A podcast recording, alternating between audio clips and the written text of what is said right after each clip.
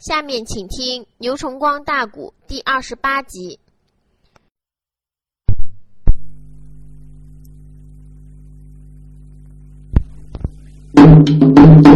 狄元帅被绑法场，压下不表，查回来再讲仁宗天子。万岁是怒不可遏，一声呐喊：“哪位皇兄玉帝领国之旨，去大作建斩官？”万岁内中如此的这般一声喊呐，这个大下边走上来盘问狗曹将啊，老奸贼。品级台上忙扎跪，主公万岁，听臣谈，微臣我八宝殿元领一道的旨，云阳市去做监斩官，万岁爷主打我一声，孤增旨，五教场，孤家给你。兵三千，命令人好好镇守刀法的场。这个贼满心眼里怪喜欢，贼盘问武昌里点起三千人工马，云阳市把敌情围在正中间。这个贼见战棚里落了个座。忙忙的，又将圣旨来高悬，在地边檀香哀哀分香点，不由得满心的眼里怪自然，嘴里边不骂的，心里骂，暗暗的低情骂一番。小幼儿，你吃了雄心吞宝丹，皮外张胆，蒙了个天安。你也敢朝中里事事来对付俺呐？可知道啊？你生命难合，今一天俺单等着治死你弟兄人。一个，我得想办法呀，把其他几乎都杀完。这个嘴句句都说心里的话，插回来。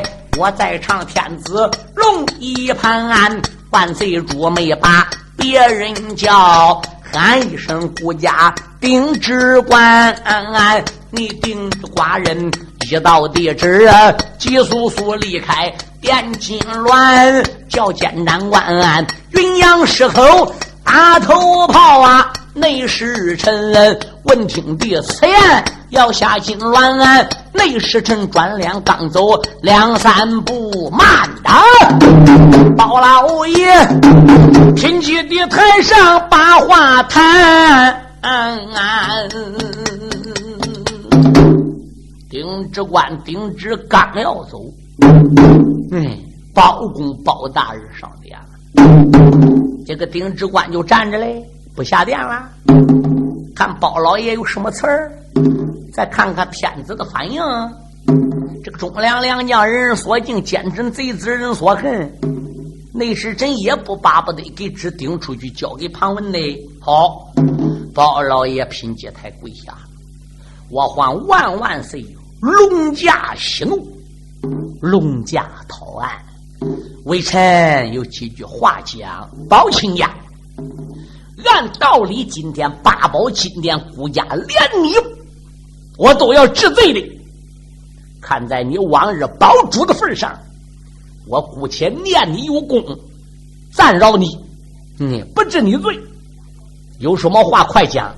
但有一条，不要提到狄青的事更不能谈到为狄青保本说情的话。要谈到与狄青保本说情的话。那你别怪顾家我对待你不起。包公说：“主啊，我保险不给狄青说情，我不会给他保本。不过话又说回来了，这不从狄青身上边拉呱，微臣这个话呀，还没有办法说。哎，只要你不给他说情，啊，只要你不劝顾家我不杀狄青，都准许你说话。”包公说：“那行。”主啊，你认为狄青、狄冬梅会不会把西夏的真旗子给接到手了，自己留着，造一面假旗子，转过来再给你呢？啊，这八八六十四颗的串珠打哪里来？狄青上哪去弄？这俺不谈。五颗大的假宝珠，狄青上哪里弄？俺不谈。这块大红布弄来了，做这个假的，狄青为什么这样做？俺不谈。我就先请问我主，你认为狄青能做出这样见不得人的事儿纸里是保不住火的，石墙也有漏风的时候。他要真做了这个事儿了，后五天他还有脸见南清宫狄皇后吧？他还有脸再见他姑爷八贤王吧？他是谁？八贤王狄千金是谁？你跟芦花王赵壁跟他又是何等关系？那不能光看眼面前这一点啊！冲撞我主，言语粗鲁。有辱我主之言，顶撞龙颜，咆哮金殿，当然都有罪。我包公对国法是最懂的，哎，但是就事论事，哎，什么事俺都谈什么事。俺先谈到狄青这面旗子弄来假了，会不会是他换的？寡人我没说是他换的，我们一口咬定说他狄龙换凤。哦。那老太师旁问左一本的，右一本的，他哪那么多话？上一次关于飞龙公主送到杨涛府里的事儿，案子我审清了。那天搁八宝金殿你定案了，那天他怎么不窜上跳下的呢？那一次他为什么在八宝金殿没有那么多精神，也没有那么多的话呢？今天关于到弟兄这个事儿。他又觉有针尖大点空了，有把柄了。你看老太师一个劲儿的往里钻。我认为他的气是冲着老太师而发的啊。关羽谈到了西宫娘娘庞三话，嗯，认出了这一面旗子是假的的事我认为我包公说话也不无道理。娘娘当然。她不会私通西夏，主公万岁，更不会私通西夏。我主，你再仔细回忆回忆，你经常上西宫下院，娘娘陪你吃酒数不清多少次。娘娘早怎么不都想看看这个旗子的？最近又为什么要想看看这面旗子呢？哎？在旗子上面又看到了这个毛病儿呢，我主，你也得在个脑子里思量思量啊！娘娘当然在深宫里不能出去，她不能出去，有人能进去。她得不到外边消息，有人能把这个消息往里送哦。我认为狄青杀与不杀还是小事得先把我朝中内部私通西夏国的这个内奸给挖出来才对头。要治罪都得治罪，不能专治狄青一人的罪。皇上说这个里通外国的人，估有朝一日会给他挖出来的。但是今天狄青在八宝金殿藐视王法，目无圣驾，冲撞寡人，我先将狄青正法，其他的事后五天再说。包爱卿下殿去吧。包公说：“主啊，不要冲一时之龙威而把狄元帅给斩了。狄元帅可不是平庸之辈呀。”自打当年武昌比武刀斩九门提督王天华，一直在朝中为官，紧接着押送二十万套军衣送往雁门三关，磨盘山收服牛剑，大狼山治死了子牙才赞天王，血染了雁门关，打死了吴旭峰，为杨宗保元帅报了仇，致死孟非、孟雄，刀劈二太子赵武，逼走赵元昊，兵下西羌国，关关寨寨，势如破竹，打死了星星罗海，致死了驸马和西宫二太子打马花。我大宋江山才有今日之平安，雁门三关才有今日之八稳，黎民百姓才没受倒悬之苦，才过上好日子。刀枪才入库几天，马放南山吃草才几日！这一转眼就把狄元帅绑起来要斩了，这不成了孤寻、嘀咕舅、梁辰母、焦土司、走狗烹。飞鸟尽，苍凉宫。我主再有道，若斩了狄青，天下人对主公何等评价？就算今日无有人敢冲撞我主，对你不敢有评价，历史又该如何记载？那趁大贼说话，要真把狄青斩了。与狄元帅刚才临被绑走之前所说的谈到什么周幽王啊，有什么殷纣王啊、夏桀王啊，趁大贼说话，还又能有什么区别？主啊，看看手心望望手面不要说，包青天，你不要讲，再要多说，顾家治你跟狄青一样贼，那我要杀狄青话，我也成殷纣王是了。我要斩他一个弟兄，我也跟夏桀王一样是吧？嗯，那要都像弟兄对你这样的搁八宝金殿手指着跟顾家那样说话，什么叫君？什么叫臣？什么又叫一统天下？那我就不叫孤家寡人了，都由你们说了算了。那你是非杀狄青不可喽？不斩他，怒不可失。好。那微臣既然讲到这里的话是不让我继续再往下讲了，我保证转脸下脸。我保险不给狄青讲这个人情。不过有一条，主公，我看谁来为你收这个场？收场？什么收场？难道说我都斩了一个狄青、狄冬梅，谁能把我怎样？我都杀了一个宁臣狄青狄冬梅，都有人把古的江山推翻。包公说：“没有人敢。哦，只要没有人敢把我江山，因为杀狄青来给我推翻，我都照斩不误看谁能把我怎样。”好，要真是那样的话，是微臣我倒要请问你一句：张忠礼现在哪儿去了？呃，他不上西夏国给飞龙公主送灵去了吗？嗯飞山虎刘姓笑面虎石玉哪儿去了？那那那他不上上山国呃去接双阳去了吗？哦，这些人走了还回不回来？他搁西夏国过都不来了。双阳公主搁山上国不来了。四虎将双阳公主有朝一日一旦要转回汴梁，不见了他的弟兄。不见了她的丈夫，泛起眼来，双阳公主一匹金毛虎，两个梨花枪，谁能挡得了？四虎将要倒返东京汴梁，主公啊，这个事儿都大喽！嗯，好一个包文正哦，你是拿四虎来吓唬我的是吧？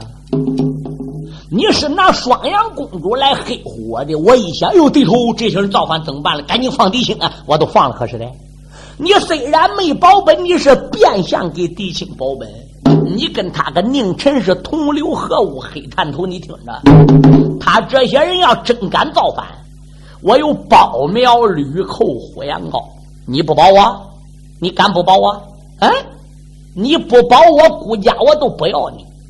哎。还有杨家将保我，嗯，还有双王爷虎皮仙保我，嗯，还有汝南皇正印金南征南王高进，他都得要保我。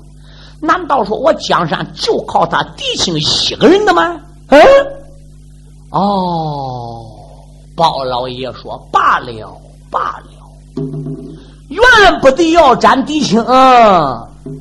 原来有那么多人保你，是用不着狄青了。你不说二吗？你要不保我，你也照样走，我也不需要你保公保我。正中下怀，微臣这就去也。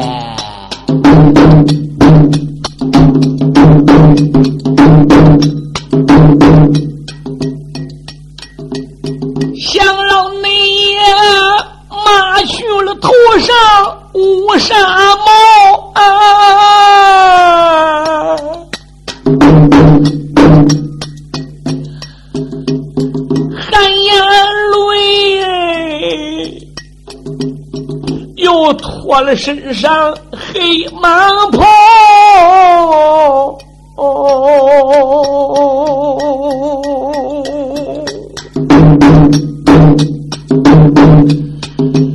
象牙的板呢，送到了万岁龙书案内，弯下个腰，脱下了一双高脑头啊！满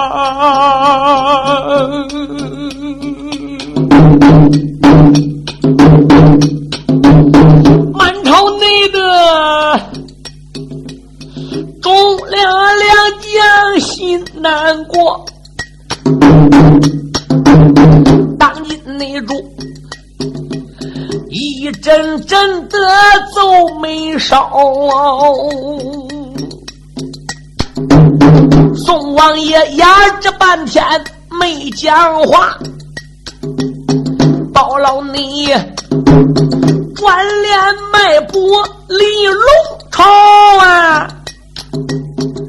我们内外回过头来点了点一下，暗暗内的昏王不住骂了一遭。慌乱那年，你用着文武这些家，平安那年呢，你总叫奸贼来张朝啊！爸爸爸，有有有，我总不能哎。叫你在九五金殿来坐牢，汴梁城只要有我包文正，我的一转眼叫你后悔把头挠啊！包我们的外边上了叫手下人抬着大将忙曹操，手下人问向老爷你奔哪里去？包拯说平西王府走一遭。众人等抬着包厢来得快，帝王府不远的来到了，他就在府门外边下了叫喊一声，把门人等听分晓。哦赶紧内进，喊来了元帅府的焦廷贵，还有定国孟英豪。不多内时，焦孟的二将都来到。哎呦，看包相爷，为什么身上没穿紫罗袍？为什么头上没戴乌纱帽？为什么祖上没登高老朝？为什么包相他没从讲话眼流泪呀？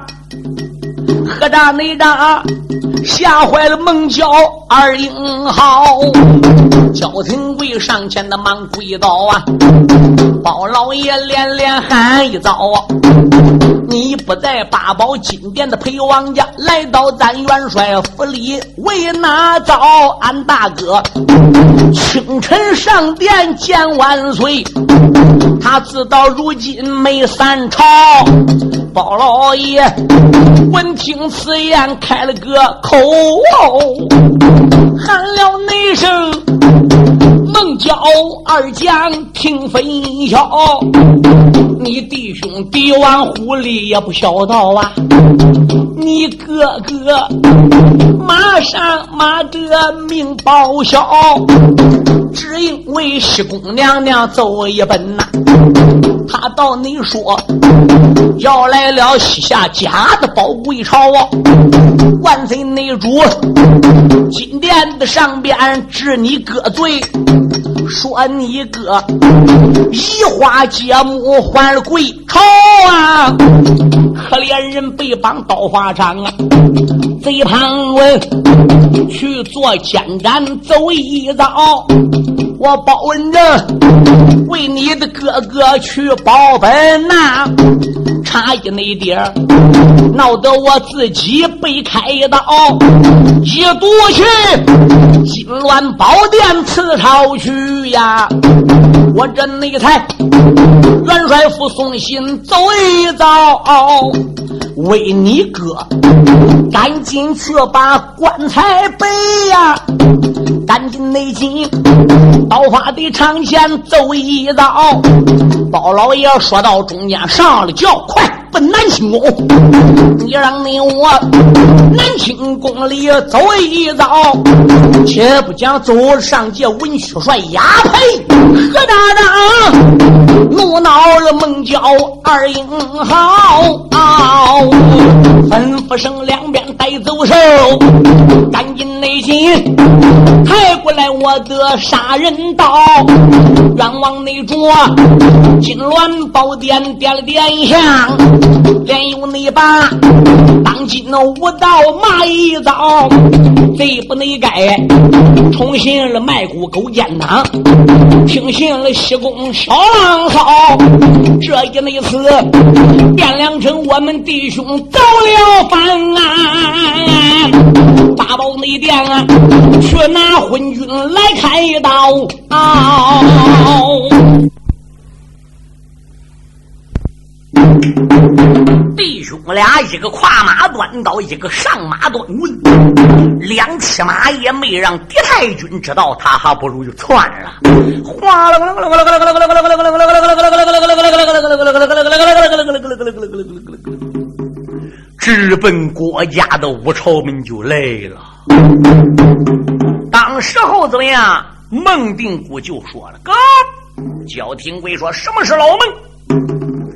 我们暂时跟昏君这个账少算一步。包大人对俺讲，老贼庞文做奸难，他要万一提前把俺哥杀了，怎么得了？现在我们弟兄俩应该先奔刀法场。”哎，先把俺哥给救下来，然后再去找昏君算账。那既然如此，好吧。列位听兄，弟兄俩还不如就窜到了刀法场了。一到刀法场，刚刚要进去，这个时候啊，焦廷贵说：“老孟啊，包大人不跟俺讲的，潘文不是个艰难官吗？对呀，哦。”我看俺弟儿俩不如到监斩棚，先把那个老鳖子给他弄死，给他头给揪了，给他小头也给他干了，嗯，然后再去救俺哥。老孟说不错，先杀老匹夫庞文。弟兄俩咬牙又切齿，没人没磕开了马一匹。这是内后要杀庞文老奸党，贼庞文手下的小兵报断地，怎一声啊？太师千岁不好了啊！这个法场外来了孟郊胡良知啊！看样子杀文宁的监斩棚，王老爷赶紧紧的把帐篷里走早了，还有千岁生命在呀！要走完了，两个人能把老爷人头提，手下人半不拉拉的没讲了啊。那个嘴贼说不怕马头皮，来到你了啊！见战棚外定睛看呐，哎呀，那两个准儿，没人没可开马一匹，这老贼从小兵手里夺过了马呀，你往内他呀，一阵狂风下正西，这个老贼马一伸腰啊，这个这个这个这个他还不如生着小兵这个马窜啊！弟儿俩望见了老太师跑了罢了，俺干脆去救人吧。老贼盘问走而不提，再讲他弟儿俩。他这弟兄俩就来到了刀法场里边敢说不还有三千兵守法上有啊？那这小兵也都能让他进去，谁敢不让？那个焦廷公长跟个贼似的。那个孟定国两眼睁漏吼吼，牙要咯吱吱的，人还没去乱，他这个刀都狠狠淋淋。闪开啊！哪一个当着贼死，让着贼身后？你想谁敢拦？这两个人所以没费劲儿的从刀法场外边就进来了。狄青、狄冬梅一听说怎么样，有人接法场了，来人了，不了了，跑啊！狄青赶到睁眼看了。一看看是孟郊二将，两个人下马到狄龙梅跟前，扑通就跪下。哥，你受委屈了，都我把你两个鲁夫，你怎么到法场了？焦廷贵说不来救你的那么大胆，我触犯了王法，冲撞了天子，藐视了龙家，八宝金殿被我咆哮。现在天子飘旨杀我，绑在刀法场，我有忠孝带担在肩架上，谁也不能把我救走。啊！你两个大鲁夫，你要知道，你来接法场跟我是一样罪。你接法场行凶造反，甚至说比我个罪还大。马总，快上马，快回府去。孟定国说：“那不行，俺来是有人指点俺来的。”嗯。谁指点你来的？包大人指点俺来的。他说：“包黑子指点他来的。”包大人对他说的：“你家元帅犯什么错误？什么错误被绑在刀法上？我怎么样保本没保下来的？你干嘛给准备一口棺材呀？上刀法场给你搁成殓呐？”包大人上轿往南清宫去了。列位，包公为什么不先上南清宫？他先奔帝王府，他也就怕狄青阁刀法场有危险。他明知四虎不在京城，双阳公主又没来，平西王虎就闪下来焦孟二将，这两个家伙又是个粗人，又是个呆子。他猛一听说大哥敌情被斩，能不发火吗？能不拉倒？能不上法场吗？包公都判断到这一步，故而他先奔平西王府，不算去搬兵的，求救的。勾这俩人的也算是搬兵求救为弟兄的。嗯，包公虽然没直接说反套揭发场好救弟兄，没让说，就知道这个事儿不够这两个粗人办的。嗯，所以这两个家伙到底都要杀庞文。那个老监中跑快窜了，所以这才进来的。狄青一问他呢，他没有发了。俺受人指点，谁指点？包大人指点俺来的。狄青说，满口喷粪。鲁夫胡扯，谁都能叫你造反揭发场。包大人铁面无私，他能叫你揭发场？啊，他能叫你造反？赶紧给我滚！哎呀，焦廷贵说：“大哥，你都少来这一套了，什么都能 K 起，这还能 K 起？这要一 K 起，俺真赌气走，一会儿把你头 K 掉了来！来来来，给他拿板。一伸手打狄青脖梗肩胛上打那个中小带，他给拿板有丈八远。你说狄青给气晃下站起来，手指焦廷贵脑袋瓜子，你你你个鲁夫欺杀我也！狄青自己跑去把忠孝带又给拾来，往肩架上一挂，本儿往寿座上一坐。敢说没给他绑个军装住啊？那是喽，他是国家大帅，他是堂堂平西王，他那样的本事，要你帮你贼绑，不让你帮你能帮着吗？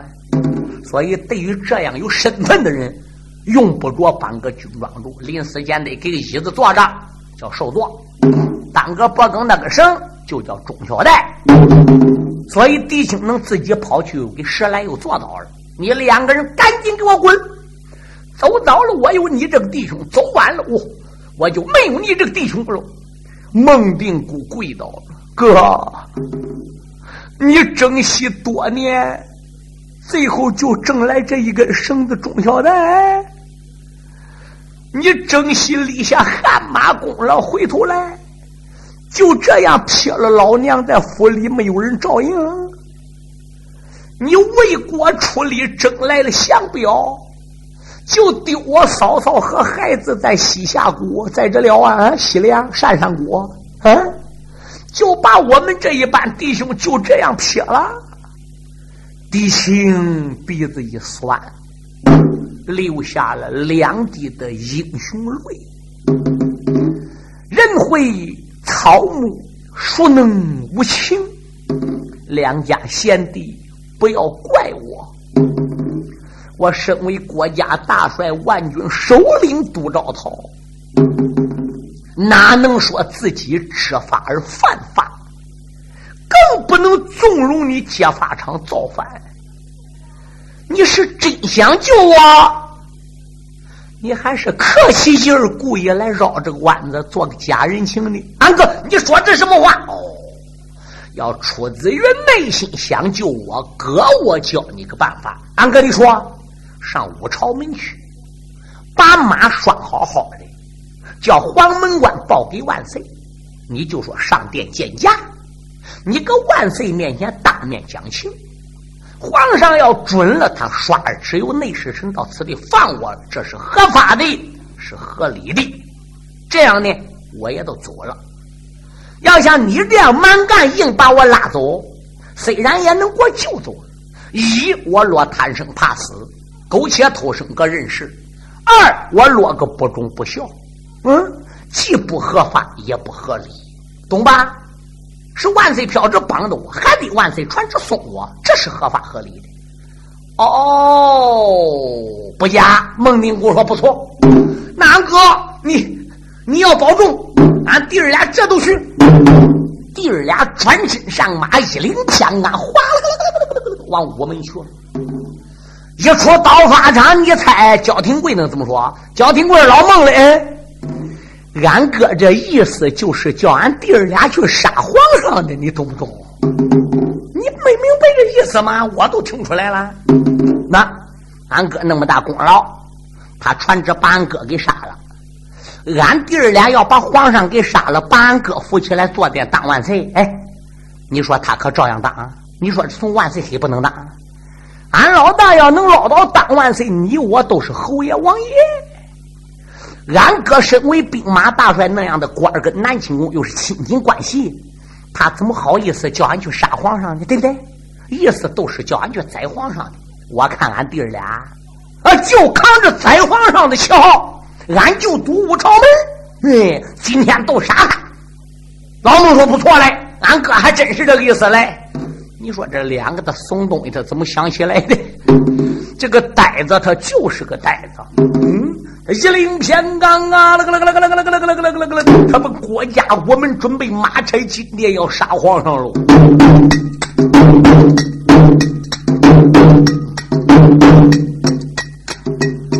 马背内上拖来了二位大呆瓜，手中都把兵人拿。啊！满场内着金殿的上殿，殿殿响骂一声：“昏王，你做事理太差，若不是我们弟兄保着你呀，你凭什么稳稳的当当执掌中华啊？啊！这一那次，你重新西宫奸妃的话，这个平无故要把我哥哥弟亲来杀。这一那次，马柴金殿斩了你，九龙那口啊，扶起来大哥弟亲他。啊！两个女人嘟嘟囔囔催马走啊！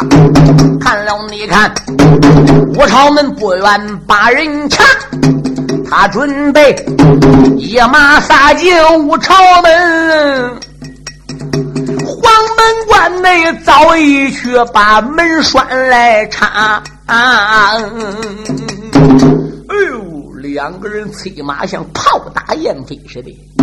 刚才老太师吓得跑到五朝门下马上殿了，门军都得信说焦孟二人造反了。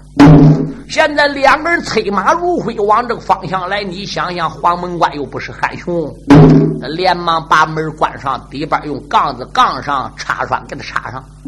顺应到登上五凤楼，他弟儿俩搁下边把马都。那个焦廷贵都喊了：“狗娘养的，把门放开，让我上殿去宰这个昏君，让我去嘎他个头！我要扶起来俺大哥狄青、狄冬梅登基。”门军搁上边喊：“喂喂喂，你俩招什么的？”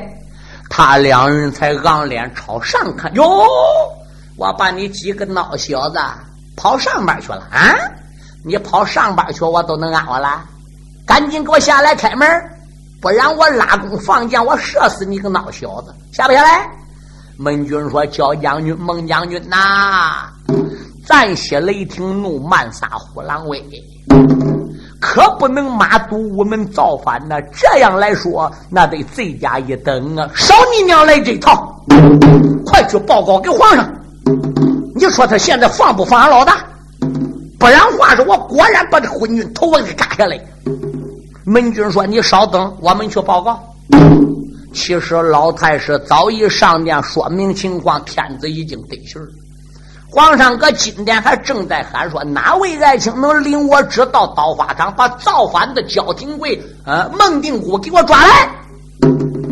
文武百官当中，不是没有人，还真有人。可惜的是。没有一个愿意领旨上刀法场去抓焦孟二将的，几家奸贼吧，还有不敢。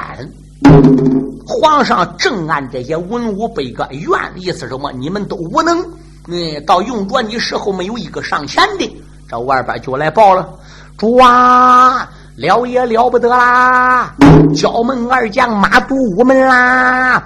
我们把门杠上了，两个人搁外边骂声不绝于耳，要马拆金殿，要杀主啊！什么什么还要给你杀了，扶起来他大哥狄青坐殿哎呀呀，反了反了！看起来这是狄青之师啊，这更证明旗子是他换的。老太师说：“主嘞。”狄青要是将君臣味到焦孟二将杀上法场，要去救他，他就应该把焦孟二将留搁他身边，摁着不给造反，或者叫他两人回平西王府，对不对？皇上说对，他不叫焦孟二将回府，还叫焦孟二将马都门要杀你，要护起狄青登基。两个呆子能想起来这样做吗？这是狄青所为呀，更罪该万死啊！皇上说可恼，可恼至极。哪位爱卿要能领姑之旨，顶到我朝门外，把焦孟二将逮到，然后我杀狄青，狄青是元帅，狄青一死，无人挂帅，我就封他为元帅。唐文一抱拳说：“主啊，臣。”我保举一人来到午门外走马，能把焦孟二将给逮到刀法场。能把狄青才能给杀了。哦，那庞老太师，你保举谁呢？不瞒主公讲，我家里啊有个保家的教士，别看是我府里的，别看是我家里边保家教士，要真上阵走马打仗，那可以说也算一员名将。他胯下一匹马，掌中一根棍，尤其他本领高强，武艺高强，穿红挂火，脸又是红的，骑马又是红的。吃一根吃金奇门棍，棍也是红的。嗯，人才给他送外号叫青城赤练，是山西省青城山的。后来被我收服了，搁家里边给我当保家教师的。此人姓冯，名字叫冯云鹤。哦，那冯云鹤有两下子保险了。哎，你要逮活的就逮活的，要抓死的就抓死的。皇上说：“既然如此，那你就抓紧回太师府，把这个冯云鹤给我传往午门走马。叫门二将最好给我逮合体，我要审问他。他来造反要杀顾家扶狄青坐殿，是他们俩还是狄青叫他这样做的？”太师说：“好。”老奸贼不敢打午门出去喽。午门俺叫门二将堵着他，一露头一棍能把他揍死，那砸脑浆崩裂。他穿过鹦鹉殿，马过西殿，又过荣华殿。他从文华殿里出去了。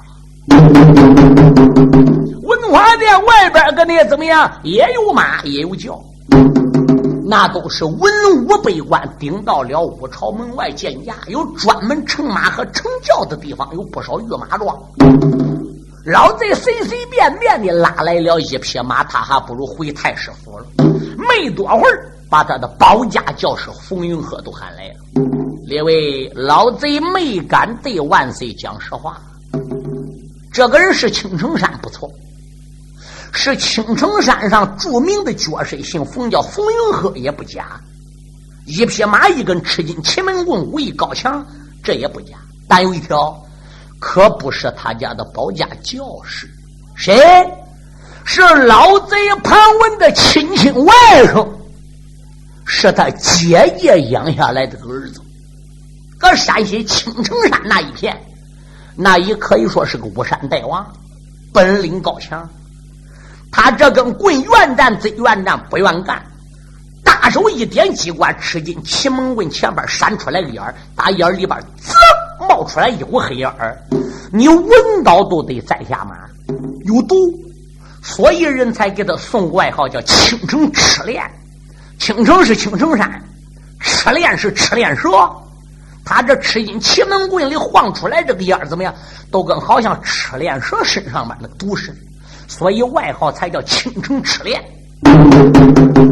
那他为什么要把他外甥冯云鹤给弄搁家里呢？名义上他对外人说是保家教师，实际他把他外甥弄搁家里边，目的都想伺机把狄青给干倒的，他好出胸中一口气。今天有这个机会了，说抓到焦门二将，问问造反可是狄青叫的，把焦门二将一逮到一打败，那么就把狄青杀。狄青一杀，没有人是元帅，皇上就封这个人为元帅。那老贼上哪找这个机会？抓到焦门二将，都给他弄死。狄青来说不能喝，杀过狄青，皇上一高兴，俺外甥一当兵马大元帅。你想想，俺这还有外人吗？中国的军权那都落到俺爷们手里啦。这个老小子异想天开，越想越高兴。他外甥得着那青城赤练冯云鹤，早已披挂整齐。按照老贼潘文的指点，团团入到五朝门了。